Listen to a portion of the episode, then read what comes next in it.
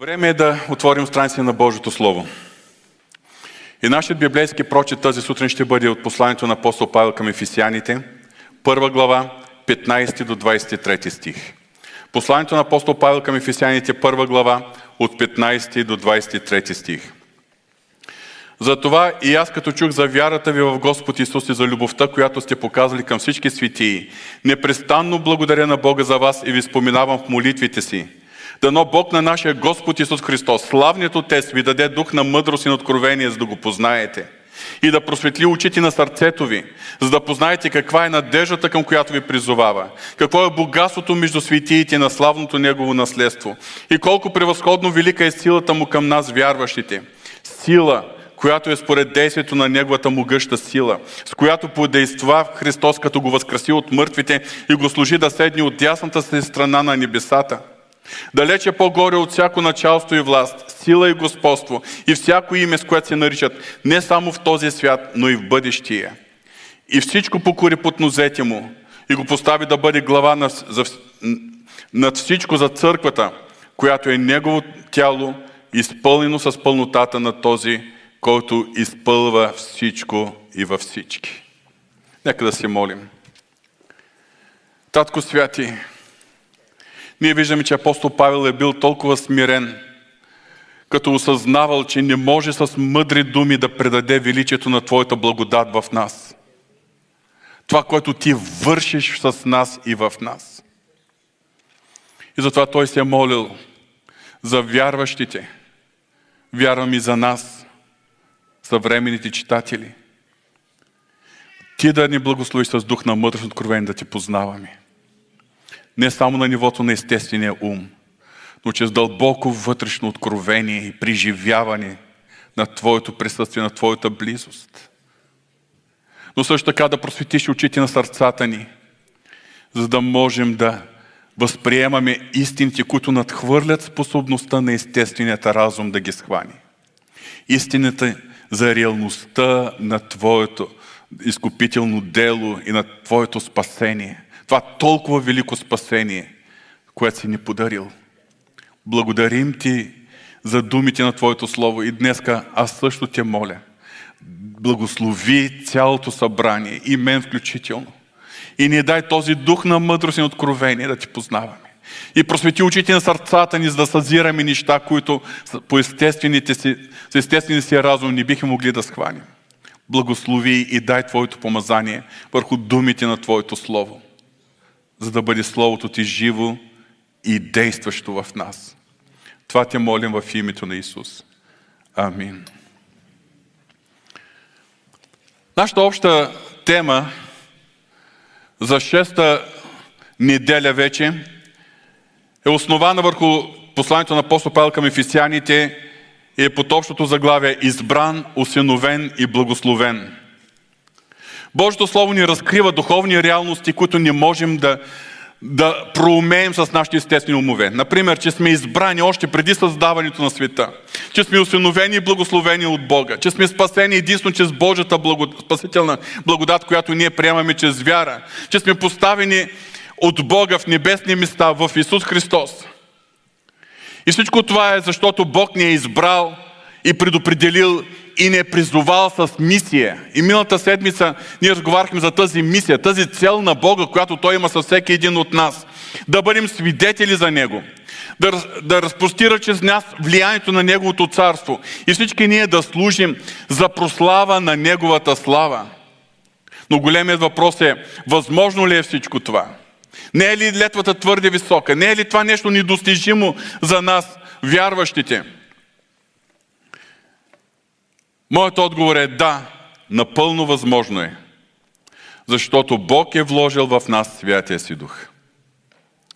Заради присъствието и действието на Святия Дух в нас и чрез нас, това е възможно. И това е целта, поради която Бог е изпратил Святия Дух да обитава във всеки един от нас. Той прибъдва в нас не за да бездейства, а за да работи. Той прибъдва в нас не за да го разхождаме където ходим ние със себе си, а за да можем, вършики Неговата воля, Той да подкрепя това, което ние вършим или благовестваме или това, което, начин по който служим със своята сила и помазание. Когато говорим за нещата, които миналата седмица разсъждавахме, за Божият избор, да бъдем святи и без недостатък пред Него в любов. Когато говорим за добрите дела, в които Бог отнапред е наредил да ходим. Когато говорим за Неговата цел, да служим за прослава на Неговата слава.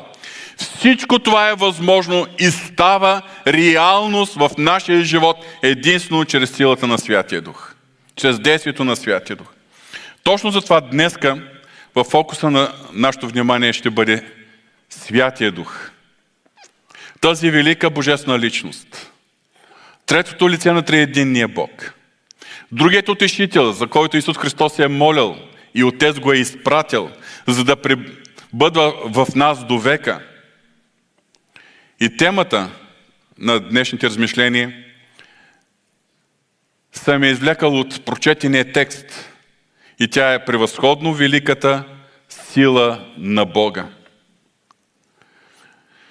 Основната истина, която вече ние изучавахме е, че ние от момента на нашето новорождение сме поставени в Исус Христос. Тоест, ние вече сме спасени по благодат. Приели сме това спасение чрез вяра. Но освен прощението на греховете и надежда, че един ден ще бъдем завинаги с Христос, още от тук ние имаме една нова идентичност. Ние сме в Исус Христос. И това е възоснова на Ефесяните 2 глава 6 стих. И като ни възкреси заедно с Него, ни служи да седим с Него в небесни места, в Христос Исус. В момента на нашето новорождение Бог е започнал тази промяна в нас. И е започнал като е променил нашият вътрешен човек, нашият дух, който е, го е направил ново създание. Ние сме новородени. Заедно с това, Той е, е дал една нова идентичност в Исус Христос. И Бог желая тази промяна, която Той е започнал отвътре, да даде плод в нашия живот, в нашия характер, в нашето поведение, взаимоотношение, в цялостният ни облик, който продължение на времето, в резултат на пътя на освещението, да бъде образа на Исус Христос изобразен в нас. Но заедно с това, Бог очаква да принасяме плод и за Неговото царство. Бог работи в нас, за да изобрази Христос в нас. Бог работи чрез нас, за да имаме плод за прослава на Бога. И когато говорим за плода, отново искам да припомня тази метафора, която Исус Христос е казал на Исус Христ, на своите ученици, това негово поучение, последната вечер, преди да бъде предаден за лозата и пръчките. Йоанна 15 глава, най-напред първи стих. Аз съм истинската лоза и моят отец е земеделецът. После 5 и 6 стих. Аз съм лозата, вие сте пръчките. Който прибъдва в мен и аз в него, да, той дава много плод. Защото отделени от мене не можете да направите нищо. Ако някой не прибъдва в мен, той бива изхвърлен навън като пръчка и изсъхва и ги събират и ги хвърлят в огъня и те изгарят. Това поучение на Исус Христос, тази иллюстрация, която той дава за лозата и пръчките, унагледява тази дълбока духовна връзка между Христос и всички нас, повярвалите.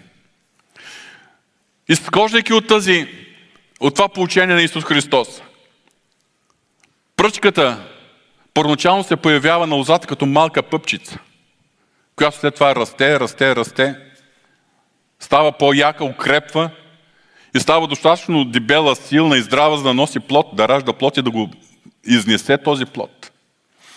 По същият начин, ние като християни, в момента на, наш, на нашето новорождение, сме се появили като една малка пъпчица на лозата Христос. Но от тук нататък е започнал процесът на израстване чрез Неговата благодат.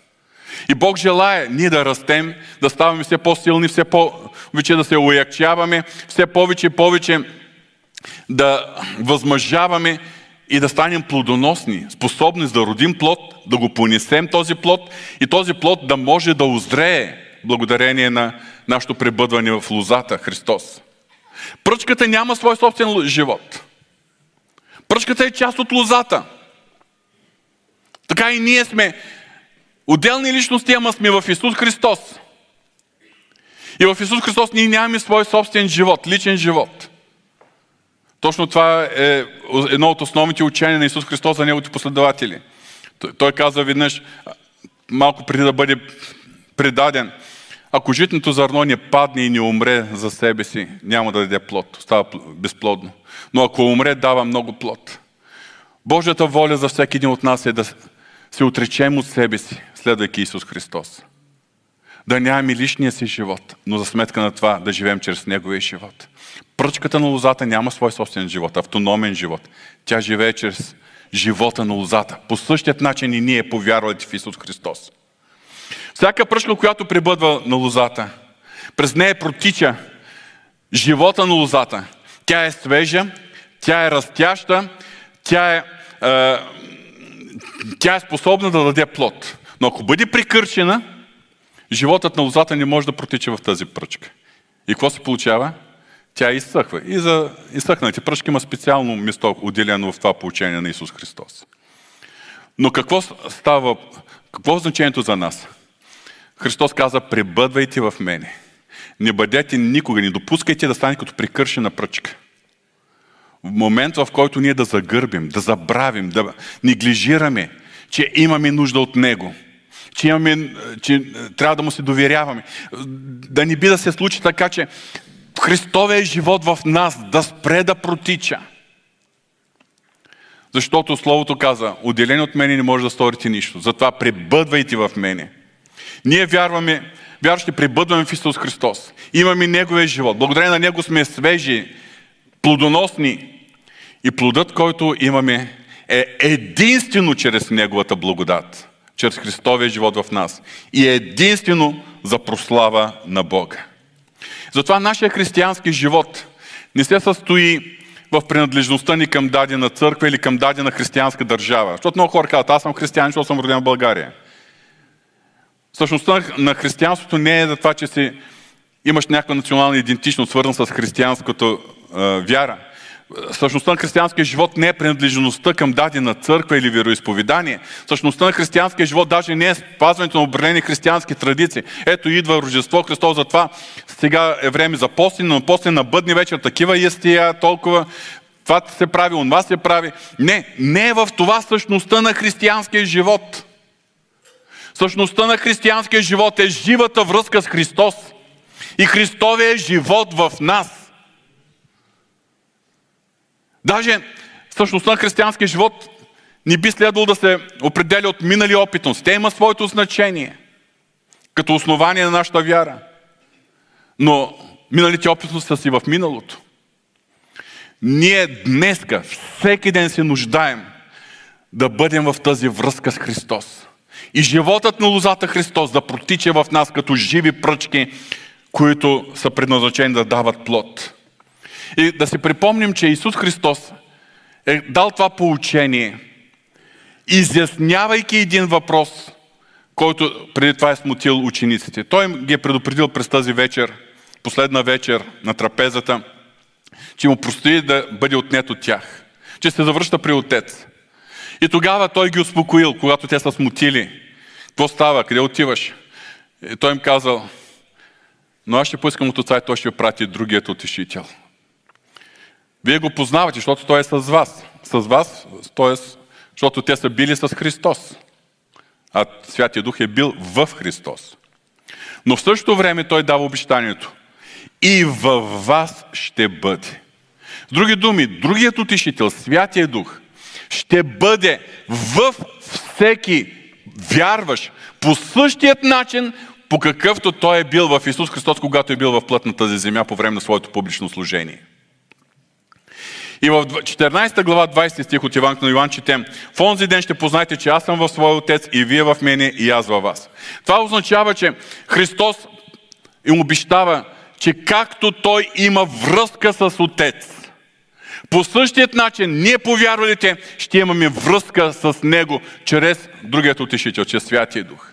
И точно това той е иллюстрирал чрез а, а, получението за лозата и пръчките. Тоест, когато пръчката пребъдва на лозата, животът на Христос, на Христос т.е. присъствието и работата на Святия Дух в нас. Това е което ни прави живи християни. И така, точно за това днеска нашия фокус ще бъде върху Святия Дух. Но времето ни ни позволява да правим пълно библейско изследване или по-точно да, да съберем всички текстове, които са важни за нас по отношение на Святия Дух. Но ще се ограничим главно с текста на, от посланието към ефисяните. За съжаление, много хора имат неправилно отношение, неправилна представа за Святия Дух. Особено за хората, които нямат библейска просвета. Като чуят дух, хората имат голям интерес към духовете. И много филми има за духове. Даже от филмите за най-малките дечица, за разни духчета, духове. И когато чуят за Святия Дух, те се представят нещо такова. Я излязло от бутилка, я от лампа. Но за съжаление има и вярващи, които притежават Библията в ръцете си, които имат неправилни представа за Святия Дух. Защото в тяхната представа е ограничена единствено до тръпките, до чувствата, до преживяването, до дарбите, до чудесата, знаменията. Но Святия Дух е изпратен в нас за нещо много по-дълбоко от тези видими неща. Святия Дух на първо място е божествена личност. Той е третото лице на триединния Бог.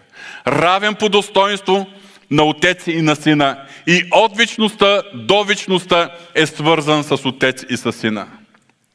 Когато Бог Отец и Бог Син, както Бог Отец, така и Бог Син, а също така и Святия Дух е вечен Бог, съществуващ от вечността до вечността. Вездесъщ, всезнаеш и всемогъщ. Заедно с Отец и с Сина и Той е сътворил светът и всичко видимо и невидимо. Но по отношение на великият изкупителен план, Бог Отец, Бог Син и Бог Свети Дух имат различни функции. Бог Отец още преди създанието на света е планирал всичко, свързано с нашето спасение.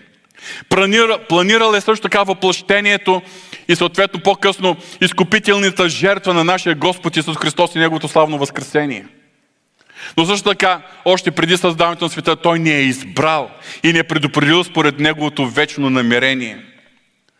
На съответното време Исус Христос, чрез своите заместнически страдания и смърт и възкресение, е осъществил, платил това, което е било планирано от Бог Отец. И днес всичко това, което Бог Отец е планирал още преди създаването на света – и което Исус Христос е платил и изработил на Голготския кръст и чрез своето възкресение, днес се осъществява и става реално за всеки един от нас чрез присъствието и работата на Святия Дух. Амин. Точно за това ние се нуждаем да познаваме Святия Дух. Точно за това, за да ни живеем на нивото на естествения човек. Да ни бъде мисленето ни на нивото на естественият ни разум – за да можем да живеем според нова, своята нова идентичност в Исус Христос. За да можем да живеем според Божията воля, планове и цели, ние се нуждаем да познаваме тази велика личност, която Бог е изпратил да живее, да пребъдва и да работи в нас. Личността на Святия Дух.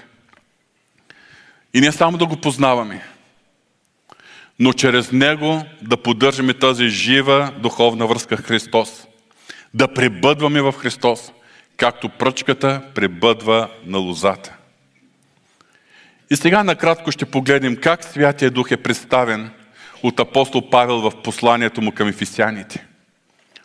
Първото споменаване на Святия Дух е в контекста на нашето спасение и на нашата нова идентичност в Исус Христос. Това са думите в първа глава, 13-14 стих.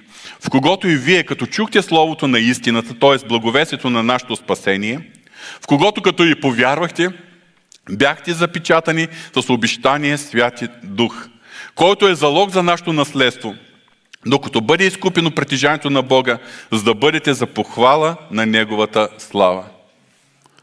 В момента на нашето новорождение Святия Дух заживява в нас – не става време, дума за временно присъствие. Не става време за влизане изпълване след това за излизане и напускане. Защото, казвам го това, защото едно време, в моите младежки години, бях се изградил такава представа, че когато съм изпълнен със Святия Дух, в молитва, в ентусиазъм, о, чувствам го, Той е в мене, аз съм изпълнен със Святия Дух.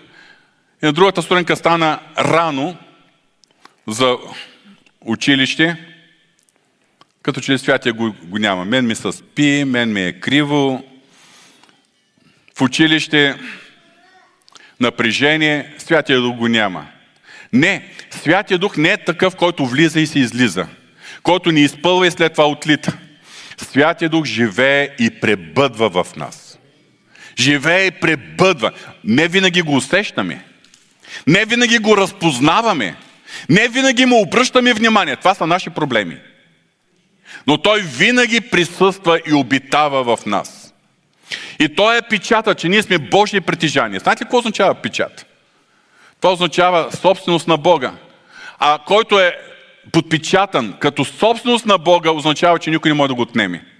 Затова Словото каза, никой не може да ви вземе от ръката ми. Казвам го това, защото много хора се притесняват. Ама ще устоя ли? Ама дявола? Ама той... Никой не може да ни грабне от ръката. Ние сме собственост на Бога. Имаме печата на духа. И не само това, залог за нашето наследство. Гаранция за това, което Господ ни е приготвил като наследство в вечността.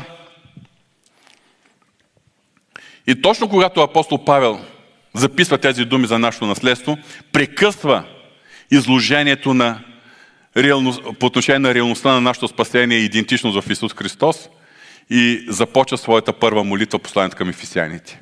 Молитва, която прочетах в началото.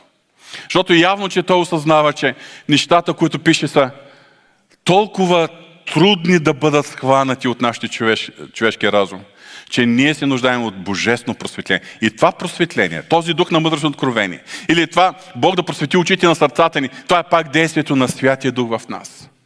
За да можем ние да схванем чрез едно дълбоко вътрешно откровение и да преживеем е, тази е, реалност, която, за която апостол Павел пише и ни изявява в своето послание. Следват по-навътре посланието два ключови съвета относно Святия Дух. Във втората част от посланието към ефесяните, която започва от 4 глава 1 стих и продължава до 6 глава 9 стих, апостол Павел дава своите практични наставления към вярващите. Съвети, които са в пряка връзка с величието на Божията спасителна благодат и на нашата нова идентичност в Исус Христос. Да се, да се припомня четвърта глава, първи стих. Нали, той започва нова част от посланието. Четвърта глава, първи стих. И така, аз затворник в Господа ви моля да водите живот достоен на званието, към което бяхте призовани. Термина достоен на званието, за което бяхте призовани, означава следното. Съответстващ или напълно според званието, към което бяхте призовани. Ако ние сме нови създания, да живеем като нови създания.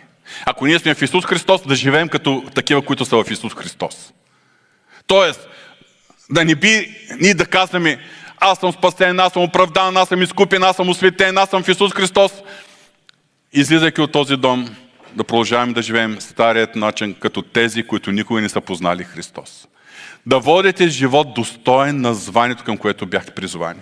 По-нататък, четвърта глава, той дава практичните съвети. Какво означава това? И даже използва една такава метафора, чета 4 глава 22 до 24 стих. Да се обличете според по-предишното си поведение стария човек, който тлее по измамителните страсти. Да се обновите в духа на своя ум и да се обличете в новия човек, създаден по образа на Бога в правда и святост на истината. Това означава, че апостол Павел съветва всички вярващи категорично да избягваме тези неща, които са типични за стария човек, който ние събличаме.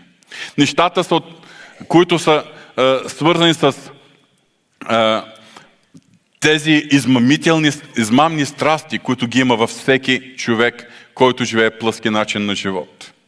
Но вместо това, апостол Павел съветва, облечени в Исус Христос, да живеем според новия човек, създаден по образа на Бога в правда и, на, и святост на истината.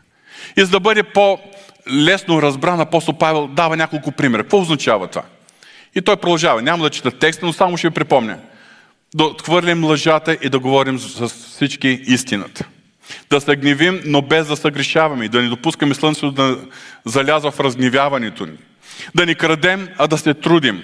Никаква гнила дума да ни излиза от устата ни. И още много неща той прибавя, включително някои съвети му преминават и в началото на петата глава. И някой може да каже, ама възможно ли е това? Понякога то ми идва от тук и не мога да се задържа. Как да ни се разнима? Как да ни изрекат тези думи? Възможно е. Святия Дух. Чрез силата на Святия Дух. И точно в контекста на тези негови съвети. Апостол Бавел пише в 30 стих И не наскърбявайте Святия Божий Дух, в когото сте запечатани за денят на изкуплението. Не наскърбявайте Святия Божий Дух, когато сте запечатани. Тук отново апостол Павел е, подчертава този, че чрез него ние сме запечатани за денят на изкуплението, на, за финалното изкупление при възкресението на мъртвите. Но фокуса на неговия съвет е нито давайте, т.е. не скърбявайте Святия Божий Дух. Малко преди това, в 27 стих, той записва думите, нито давайте място на дявола.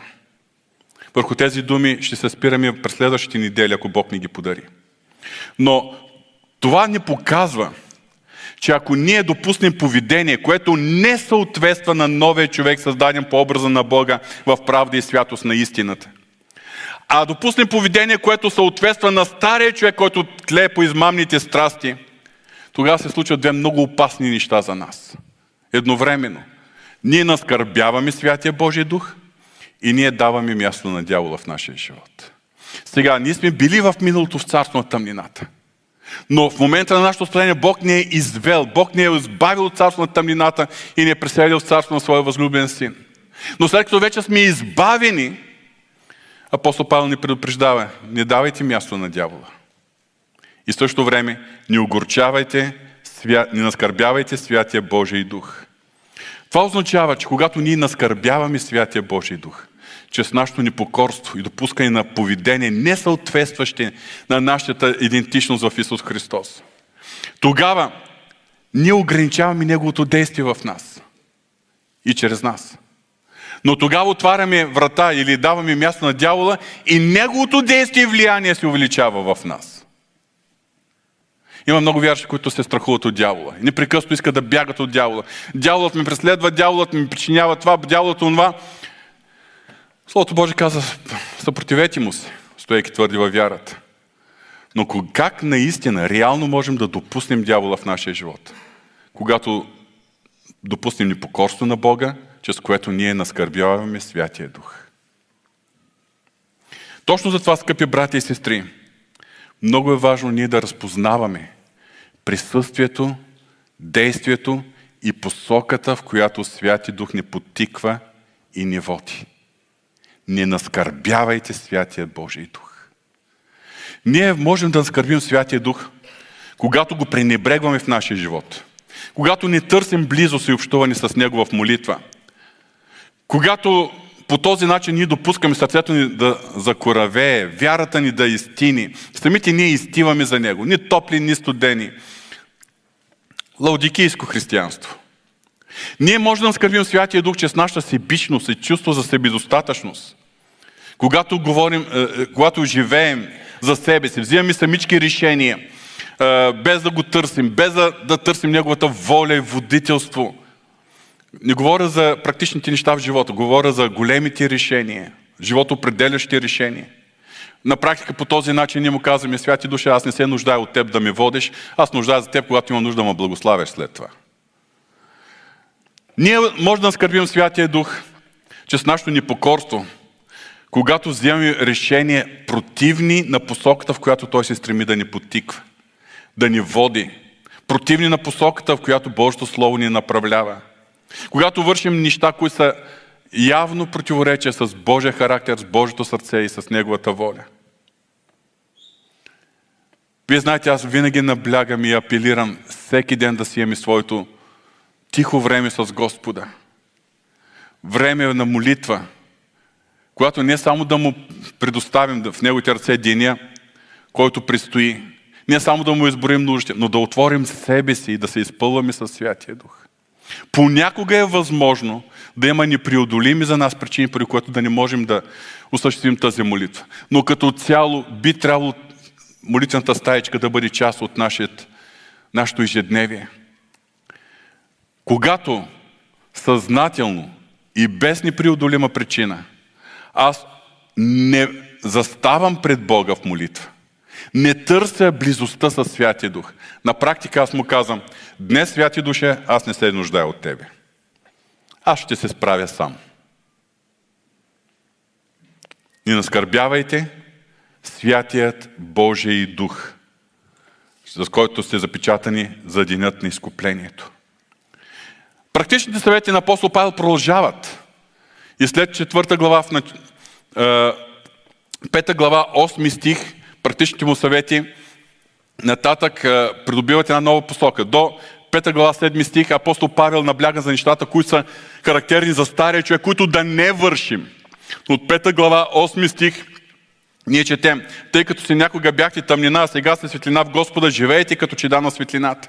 И от 5 глава 8 стих нататък апостол Павел ни показва нещата, които е нормално, които са в съответствие с нашата нова природа в Исус Христос. Нашата нова идентичност, новото създание в нас.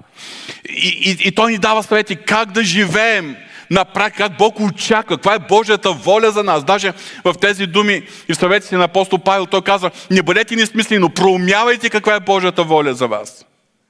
И точно тук, в този контекст, в 18 стих той пише, и не се опивайте с вино, следствието от което е разврат, но се изпълвайте с духа. Изпълвайте се с духа. Защото без да се изпълваме с духа, ние не можем да светим. Ние не можем да се обхождаме и да живеем като чеда на светлината. Ние се изпълваме със Святия Дух, когато го търсим за лично общение, в молитва и поклонение, когато го търсим, за да имаме тази жива връзка чрез Него с Христос, за да пребъдваме в Христос, както пръчката пребъдва на лозата. Ние се изпълваме с духа, когато усещаме Неговите потици и му се покоряваме. Когато в нас има жажда и стремеж да живеем според Божието Слово. И когато ние се стремим да вършим това, което е право пред Бога и да му служим. Ние се изпълваме със Святия Дух, когато служейки на Бога и на хората в нужда, ние не разчитаме на своите естествени знания, мъдрост, сили и способности. Въпреки, че ако ги имаме, Бог би могъл да ги използва и ще ги използва със сигурност. Но в такива момент, въпреки нашите способности до определено ниво, ние се смиряваме и се доверяваме напълно на Божието водителство, на Неговата помощ и благодат.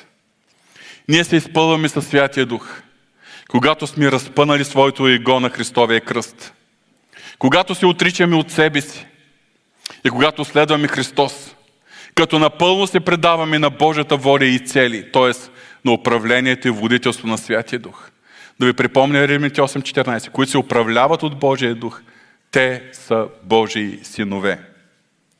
И в следващите стихове, в посланието към Ефисяните, 5 глава, апостол Павел ни дава съвети как на практика да се изпълваме със Святия Дух. Изключително важни в нашата християнска практика – Изпълвайте се с духа и разговаряйте с псалми и химни и духовни песни, като пеете и възпявате Господа в сърцето си.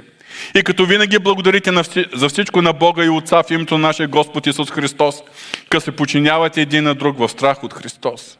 И по-нататък следват следващите съвети на апостол Павел по отношение на семейството, работното място, децата и така нататък. За да се изпълваме със Святия Дух.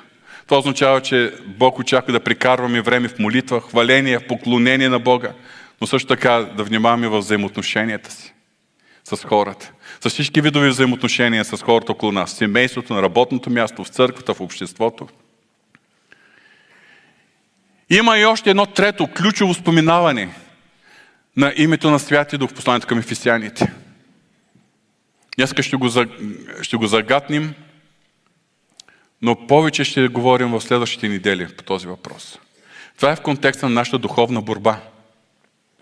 Апостол Павел в третата част на посланието, което започва от 6 глава, 10 стих, ни разкрива една духовна реалност. Чета 12. Защото нашата борба не е срещу кръв и плът, а срещу началствата, срещу властите, срещу световните управители на тази тъмнота, срещу духовните духове под небето.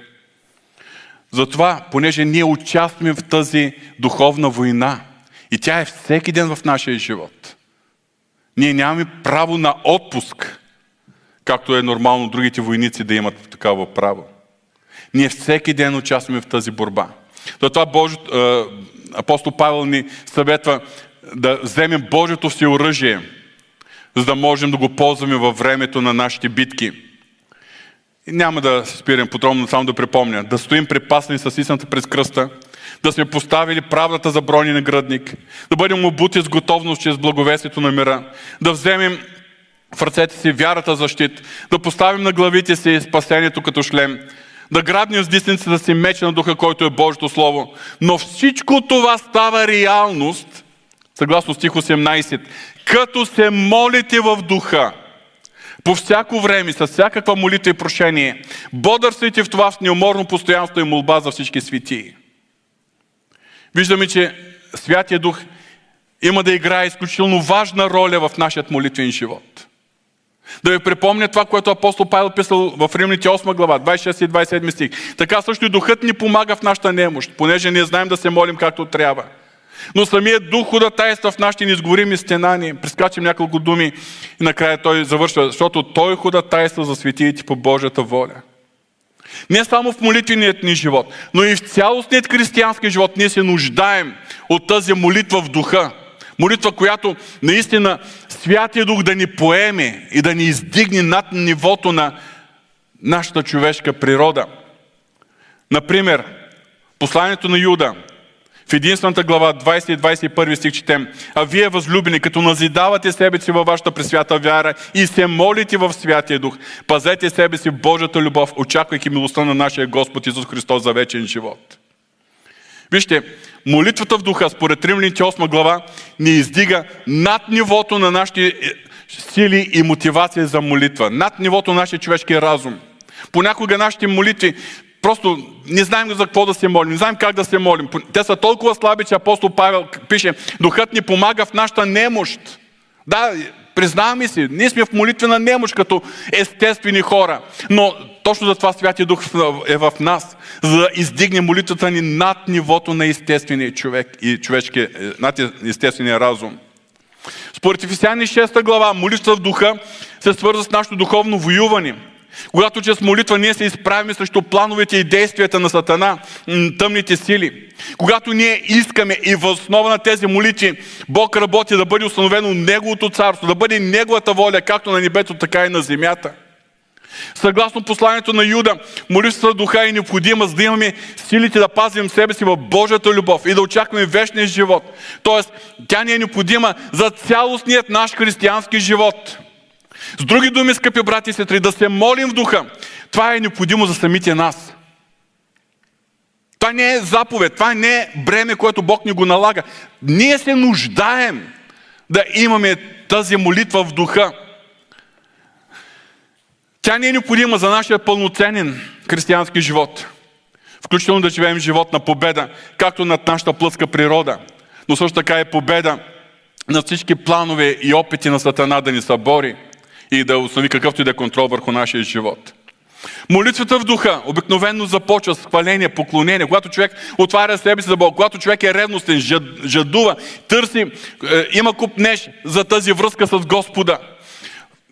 Препоръчвам в такива моменти молитва на непознати езици. Точно това е молитвата, която апостол Павел каза. Духът ми се моли. Който се моли на непознати език, назидава себе си. И започвайки с тази молитва на непознат език, достигаме до момент, когато самия дух ни изпълва, Святия дух ни изпълва и поема контрола, мотивацията, управлението на нашата молитва. В повече случаи това може да бъде на непознати езици. Може да бъде, както Павел пише, с неизговорими стенания. Понякога може да бъде пророческа молитва на познат, на матерен език. Но молитва вдъхновена и направлявана от Него. Молитва, която проистича от Божието сърце, е напълно, 100% според волята и намерението на Бога. Минава през нашите сърца, чрез действието на Святия Дух. Минава през нашите усти, на български или на непознати езици.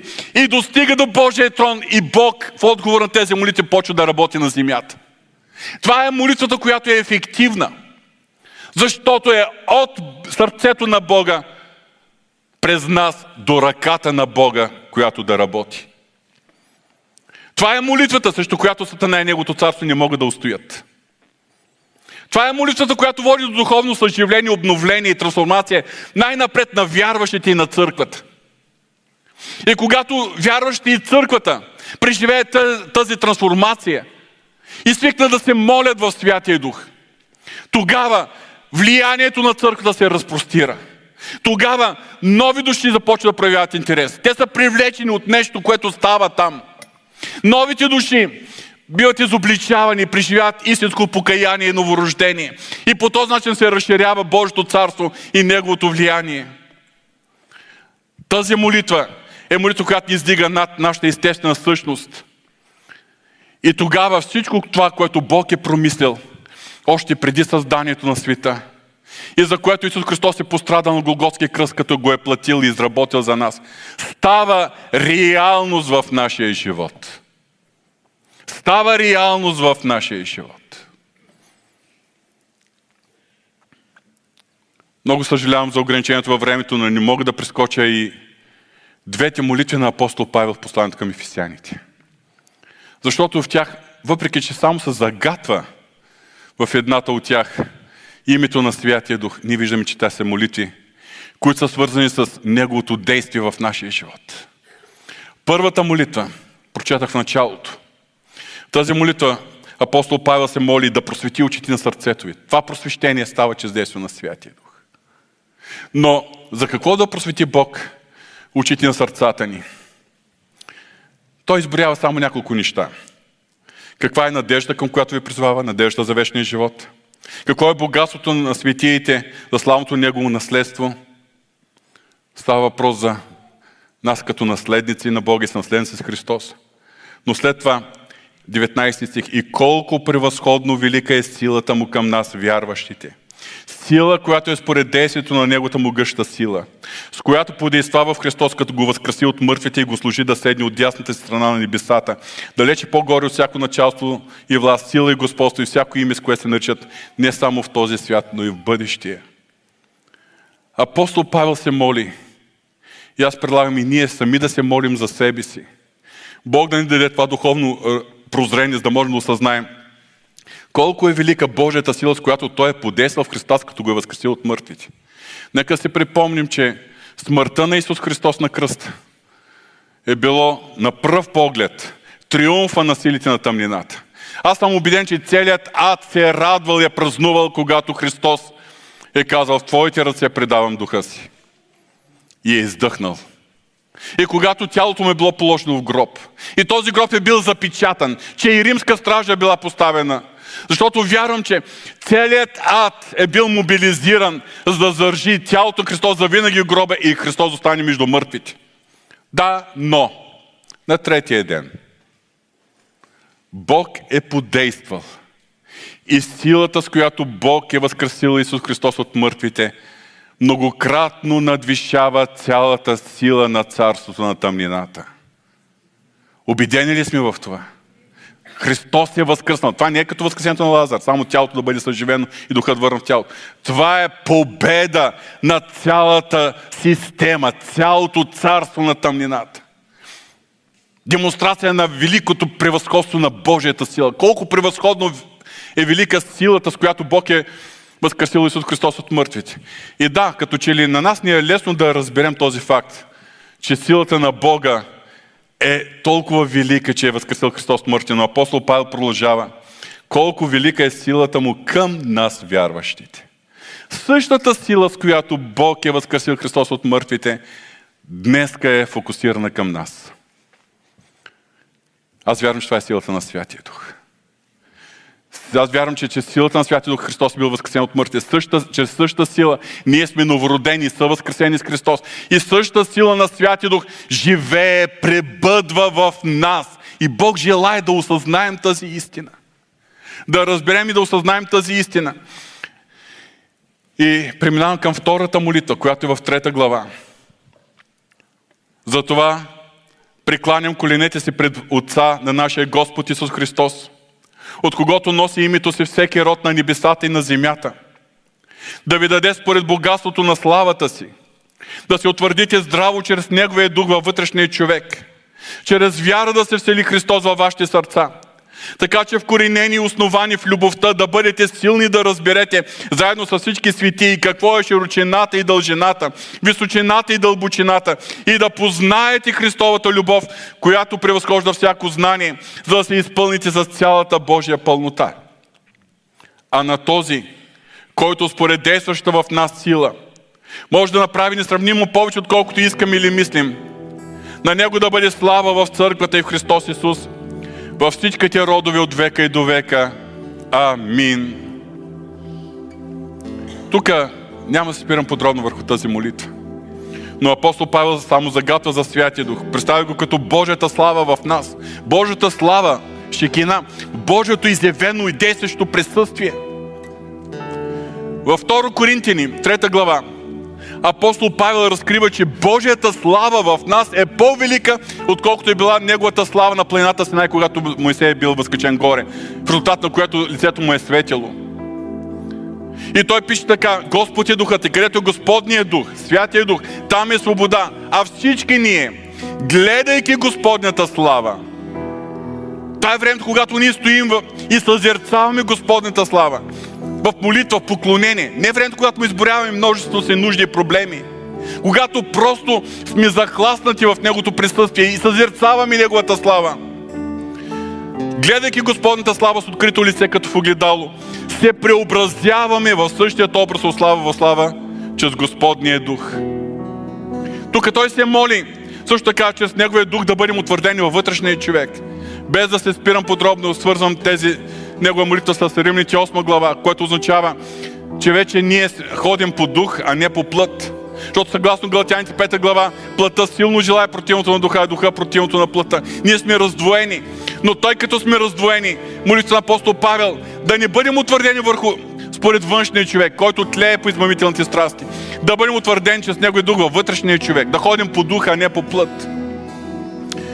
Но цял, цялата му молитва се отнася за действие на Святия Дух в нас. И аз препоръчвам, както първата, така и втората молитва на апостол Павел в Ефесяни, да станат наши молитви. В нашото ежедневие да се молим с тези думи. Но забележете накрая. А на този, който според действащата в нас сила може да направи несравнено повече, отколкото искаме или мислим. Отново силата на Святия Дух. Същата сила, която е възкресила Исус Христос мъртвите. Това е действащата в нас сила. Силата на Святия Дух. Сами със своите сили ние не можем да постигнем това, което Бог е определил за нас. Обаче, затова е изпратен Святия Дух, скъпи брати и сестри. Святия Дух не е нещо като нищо. Това е Бог. Бог от вечността. Този Бог, който е възкресил Христос от мъртвите. Трето лице на Светата Троица. И апостол Павел пише в Филипяните първа глава, защото съм уверен в това, че онзи, който е започнал доброто дело във вас, е верен да го довърши до край. Затова не е изпратен Святия Дух, скъпи брати и сестри. Защото Бог го е започнал и ще го довърши до край. Скъпи брати и сестри, осъзнаваме ли колко велика е Божията върховна промисъл? Поради която Бог Отец е изпратил Святия Дух в нас, да живее и да пребъдва в нас. И не само да живее, но и да работи в нас. Осъзнаваме ли колко велика привилегия е за нас, смъртните хора, да бъдем храмови обиталища на Святия Дух? И днес Божието присъствие на земята не е в храма в Иерусалим, който е разрушен. И още израелтяните се стремят да построят третия храм, но още не могат да го построят. Присъствието на Бог на земята е в тебе и чрез тебе. В мене и чрез мене. Неговото влияние е в нас и чрез нас. Осъзнаваме ли колко важна е Неговата роля, ролята на Святия Дух в нашия живот, след като вече сме спасени? Осъзнаваме ли колко много се нуждаем от Святия Дух всеки ден, всеки час, всяка минута от нашия живот? Скъпи брати и сестри, ние се нуждаем да се научим да разпознаваме присъствието и действието на Святия Дух в нас. Нуждаем се да имаме време всеки ден, когато оставаме в тишина, далеч от шумовете, от другите звуци, от другите гласове. Оставим тишина, за да общуваме с Него в молитва и да бъдат ушите ни отворени за Неговия глас, за Неговия шепот. Нуждаем се да се научим да разпознаваме Неговото присъствие, Неговите действия, Неговите потици, Неговото водителство, да разпознаваме и да се покоряваме на Неговия глас. Святия Дух е божествена личност, която ние се нуждаем да разпознаем и да опознаем. Амин. Нека да се изправим, ако обичате.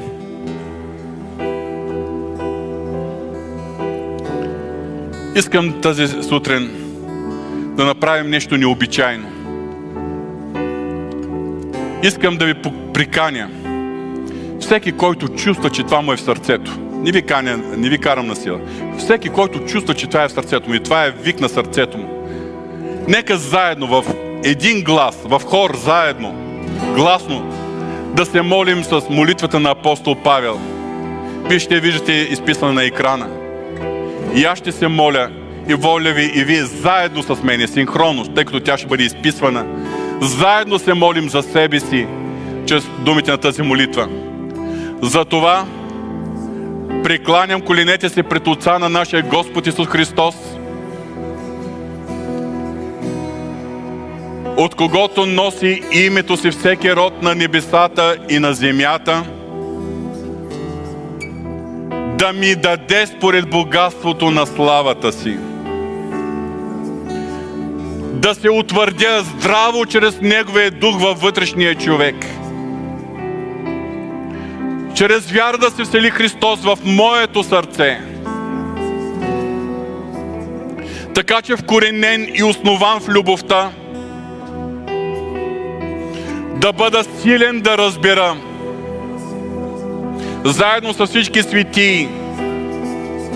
Какво е широчината и дължината, височината и дълбочината?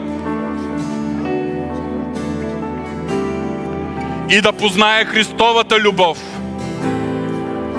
която превъзхожда всяко знание, за да се изпълня цялата Божия пълнота. А на този, който според действащата в мене сила може да направи несравнимо повече, отколкото искам или мисля. На Него да бъде слава в църквата и в Христос Исус. Във всички родове от века и до века. Амин! На Тебе да бъде слава, Татко Небесен. На Тебе да бъде слава.